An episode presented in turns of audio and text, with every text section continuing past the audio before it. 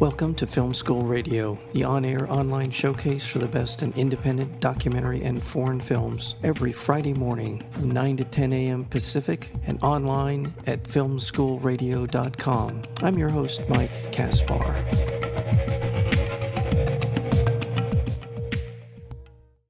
Take a trip and break out of your shell with Barb and Star from the gals who brought you Bridesmaid, co stars and co writers Kristen Wiig and Annie Mumolo. Comes Barb and Star go to Vista Del Mar. Lifelong friends, Barb and Star embark on the adventure of a lifetime when they decide to leave their small Midwestern town of Soft Rock, Nebraska for the for the first time ever. And that's when the hijinks and the fun begins. This is a wonderfully funny film and it's got some nice it's got heart to it. You know, you really grow to really like them, like their characters. And I, I, just really had a great time with the film. Again, the film is called Barb and Star Go to Vista Del Mar. And we're joined today by the director, Josh Greenbaum. Josh, welcome to Film School Radio. Thanks, Mike. Thank you for having me. I want to let people know before we get too far into it that it is available now. You can literally, while you're listening to this interview, you can go turn it on. It's on a lot of platforms: Prime Video, uh, Apple TV, in uh, Infinity, Fandango, you name it. It's there. It's available to be screened and enjoyed.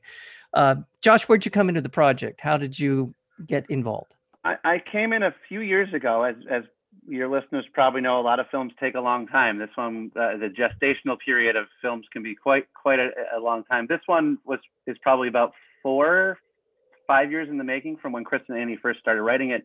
I came in about four years ago, three and a half, four years ago short version is I had a screening of a film of mine called Becoming Bond. So I often I've made three feature documentaries. I kind of work in both narrative and documentary, and I had a screening of that film. And I didn't know it at the time, but our producer of Barb and Star, Jessica Elbaum, was there, and she brought Kristen Wiig. And after the screening, we wrapped up, and Kristen Wiig walked up to me and said, "Oh my God, I love your movie. Uh, we should work together. Like let's let's have lunch."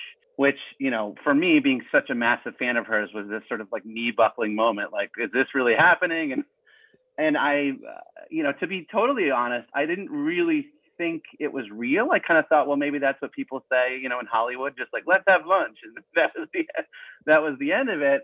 And but really a few days later you know i got a call through my agent. We set it up and through through jessica our producer and had lunch with kristen and that's when she first told me about this movie and she pitched me Barb and Star Go to Vista Del Mar. She'd already written it with Annie. And she pitched me this movie over like a two and a half hour lunch, which, as you can imagine, Mike, was like the greatest lunch I've ever had because you've got Kristen Wiig acting out all the parts, telling you the whole story, and it's uh, hilarious and crazy. And, and, you know, when you see the film, you'll see just how crazy the movie is.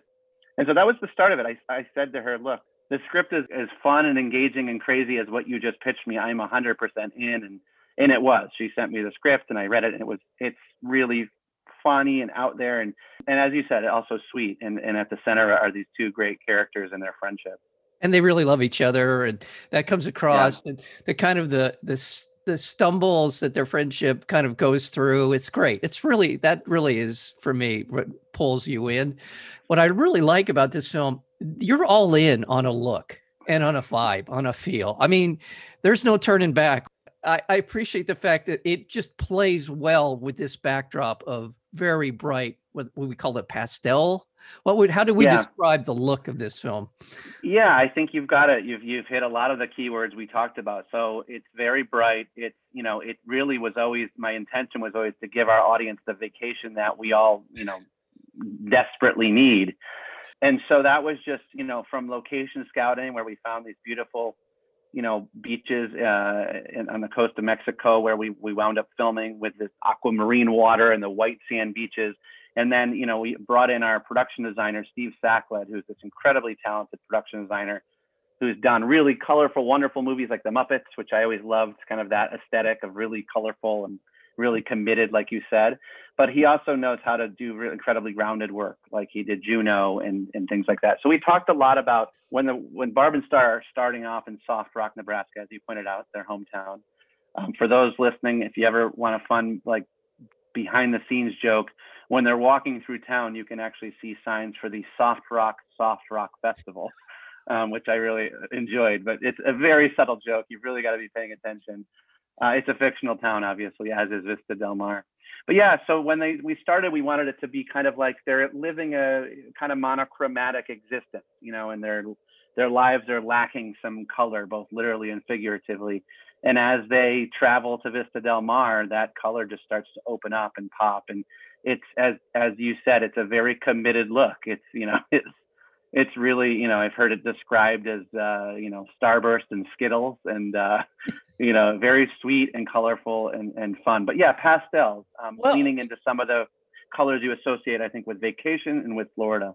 Yeah, well, for people who are who remember this or even heard of it, Eh, the film Pink Flamingos comes to mind, as well as a little bit of Pee Wee Herman for me. I just mm-hmm. I felt like there was that that sort of a vibe to it, in in the sense that Pee Wee's was a kind of a chaotic version of of these of this sort of sensibility, if you will. That's Very, right. Yeah.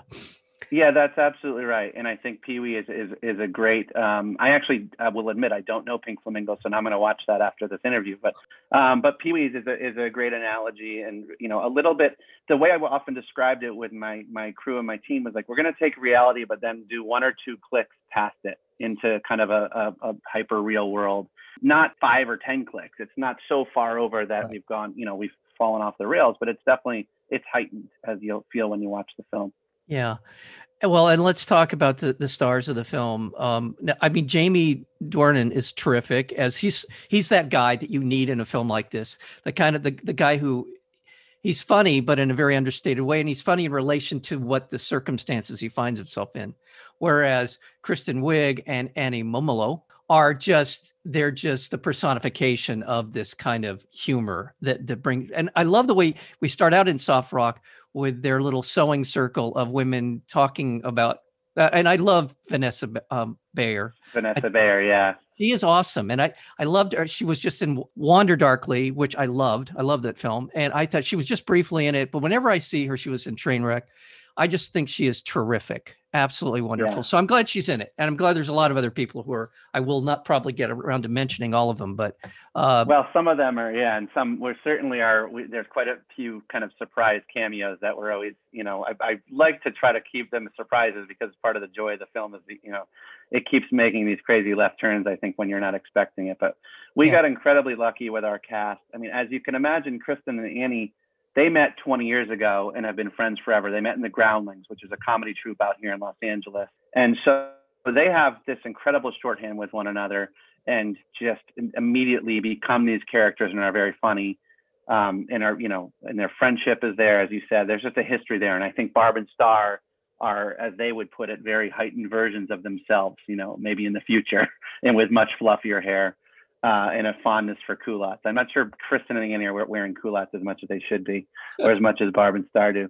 But yeah, and and you know, you touched on some of the other cast. We were so lucky with Jamie Dornan. I mean, you know, your listeners may know him obviously from his dramatic work, like from The Fall, where he's a very scary serial killer, um, or of course the Fifty Shades series and and beyond with a character like Edgar, who he plays, who's this sort of lovelorn accomplice to the to the villain of our movie, uh, whose name is Sharon Gordon Fisherman, who I maybe won't give away who plays her because it's kind of a fun surprise. Yes. But Jamie just really committed, and he's and that's the trick. That's the secret. When if you commit to the drama of your character, the circumstances around it make it really funny. And I think that's you know, but that's still tons of kudos to him because that's a scary thing to do. I mean, to be the, this is his first comedy and it's a big loud one and i think the fear is i'm sure he's he could tell you is like i don't want to be the one who isn't working. Like i'm the the you know the square peg in the round hole and everything else is working great and all of a sudden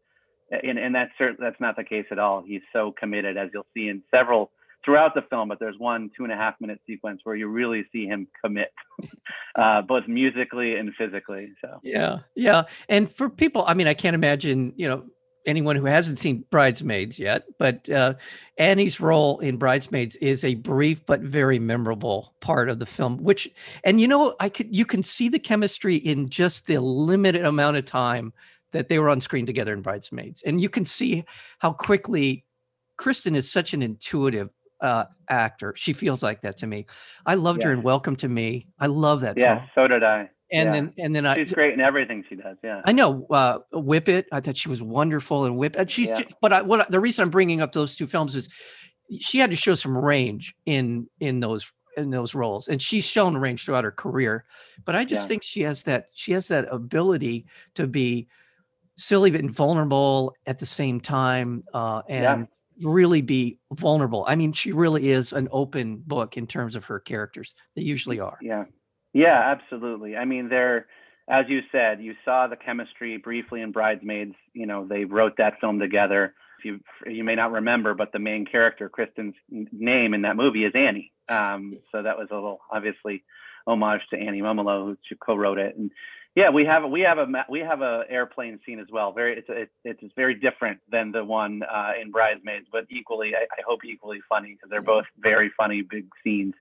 Um, but yeah, they're they're both incredible, and Kristen really is. She's just it's a difficult thing to do sometimes. These very kind of big, loud, silly characters, and yet have them feel grounded and have them feel emotionally vulnerable, as you said, and accessible and relatable. Um, and you saw it even you know even on all of her kind of SNL characters.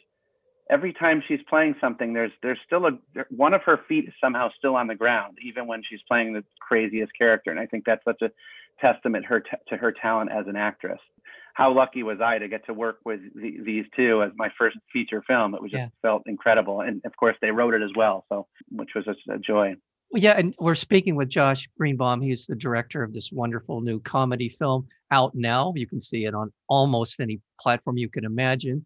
Barb and Star go to Vista Del Mar, and going back to the reference to uh, Kristen Wiig on Saturday Night Live, you know that that show she's able to pr- play truly crazy truly i mean I, I, I welcome to me i mean she's completely off the rails in that film and yet you still root for her you still want her to do well and i that's one of the things about saturday night live they have a tradition of having women on who had that ability i think of Cheri Yeah. Oteri. i think of some of the Yeah, and and how how they were able but to still be relatable and someone you i you grew to love you grew to love their Yes. characters right yes, yeah yeah.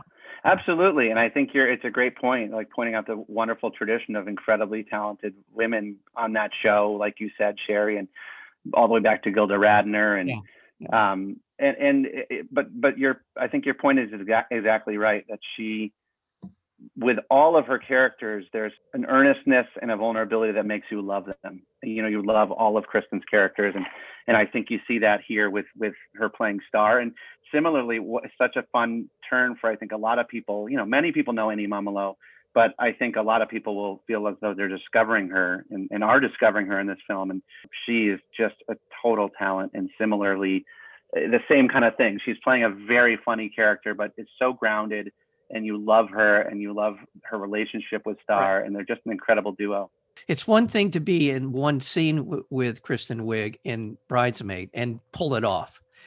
She's really good in this film. I don't mean in any way to to overlook her her role in this. She holds her own for an entire film with Kristen yeah Wiig, and that's that's an accomplishment. I mean, that really is something. She, It know, is.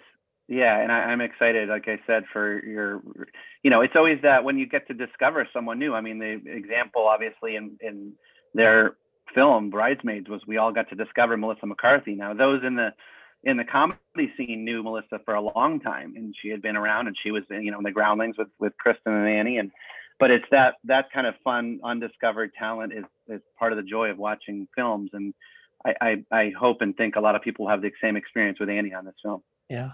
Well, I'm, I'm I fear I'm going to run out of time with you, so I just want to let people once again know the film is called Barb and Star Go to Vista Del Mar.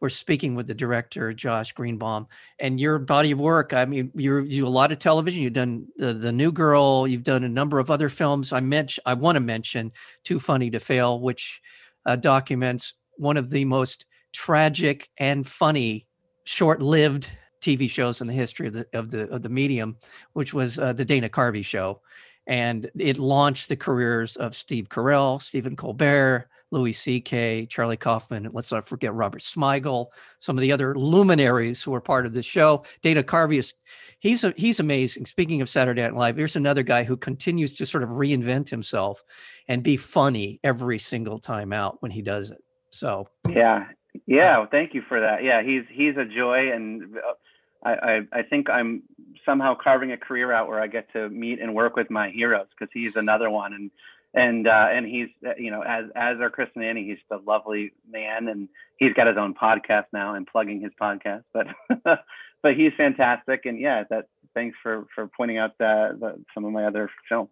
Uh, yeah, oh, you're welcome. I mean, yeah, you mentioned uh, becoming Bond as well. The short game is another one.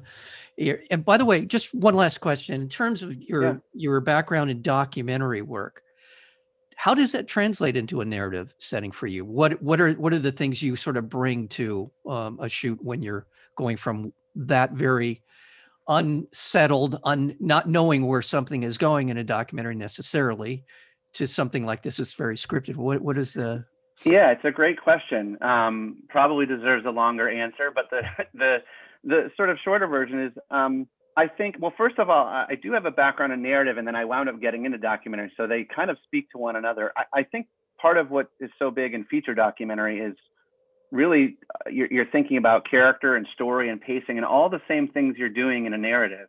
You're just doing it after the fact, doing it, it while you're filming and after you've filmed, and then shaping it in the edit but I think part of what I love bouncing between the two mediums is, you know, I, I like when you're on on a, a film set. There is the version where you just okay, here's our script, let's shoot it as is, and get it done, and check that off, and move on to the next scene. And I think that can create sort of stale filmmaking. You're doing the opposite in documentary. You don't really know what you're, you know, what what's going to happen, and you want to create scenarios where interesting things can happen, um, and, and why you're there filming. So similarly, on a narrative film set, uh, and it works very well for comedy. I like to open things up and say, "Hey, are there any other ideas? Let's let's you know let's do a take where we're uh, certainly improv is is a tried and true tradition, but it's also like let this be a living, breathing thing. If we have we have a new idea in the moment, let's figure out how to capture that. And yes, that can create problems with production schedules and budgets and all those things. But I think you have to let yourself be open to that because that's when films become uh, li- living, breathing things, and, and it makes them exciting. It makes them artistic and more creative. And as an audience member, I think you can feel that. As an experienced filmmaker, you understand you sort of pick and choose your spots. You're not going to do that all the time. That's but right. There are, but there are certain scenes where you really feel like you need this energy, a particular kind of whatever it is you're looking for. And it sure, That's why it, not? Yeah, you're working with that's exactly know, right. You're working with the Babe Ruth and Lou Gehrig's and Willie Mays of, of improv you might as well let him take a shot at it, right? That's exactly right. And uh, you know, one thing I've pointed out on this film, which is it, I think it probably will surprise some of your listeners, is that it surprisingly is actually less improv heavy than I think most films. But there's a reason behind that, and that is the two characters, Barb and Star, who are played by Chris and Annie, who wrote the film. We did do kind of all that improv prior, and that then gets put into the script. Now, it doesn't mean that we don't open it up, and particularly, like you said, they're so talented at it. But we also have other, you know, actors in in like Vanessa Bayer, who you mentioned, Fortune Feimster and, and Michael Hitchcock, and these these powerhouses of improv. So you always, you know, when you can, open it up. But surprisingly, I think you know people are probably used to the wonderful sort of Judd Apatow method of a lot of improv and also a lot of written, pre-written alt jokes, which are when you come to set with, okay, here's one joke, but let's try ten others in this one spot we didn't do as much of that because of the, fact that we had done a lot of that work prior and really had settled on these are the jokes we like. So yeah. Well, I hope you continue to pursue whatever either documentary film or narrative or comedy or drama. And I hope you find some time to come back and join us again. Thoroughly enjoyed yeah. the film, had a great time with it. So thanks, Mike. Yeah, thank you so much. Maybe we'll be chatting next on uh, hopefully the next Barb and Star. Maybe they'll go to Mars or something, something that rhymes with their name. well, the film again is called Barb and Star Go to Vista Del Mar. I love that part. I do like the rhyme. And we've been talking with the director of that film, and that would be Josh Greenbaum. Thank you so very much. Thanks, Mike, for having me. Really enjoyed it. Thank you. Thank you, Josh. And Josh, I, I'm a comedy freak. I, I swear to God, I, I could can tell. I can six tell hours got- of, you know, yeah, just nothing, you know, I could go on and I was, I had to kind of edit myself when I started to talk about Saturday Oh, Night Live and all that. job. no, no, you did a great job. I can tell. It's like you have kindred spirit. I'm like, oh, he knows this stuff here. This is his world, your wheelhouse. This is my wheelhouse. All right. Thank yeah. you. Thank you, Amy. I, and I'll, I'll clean up.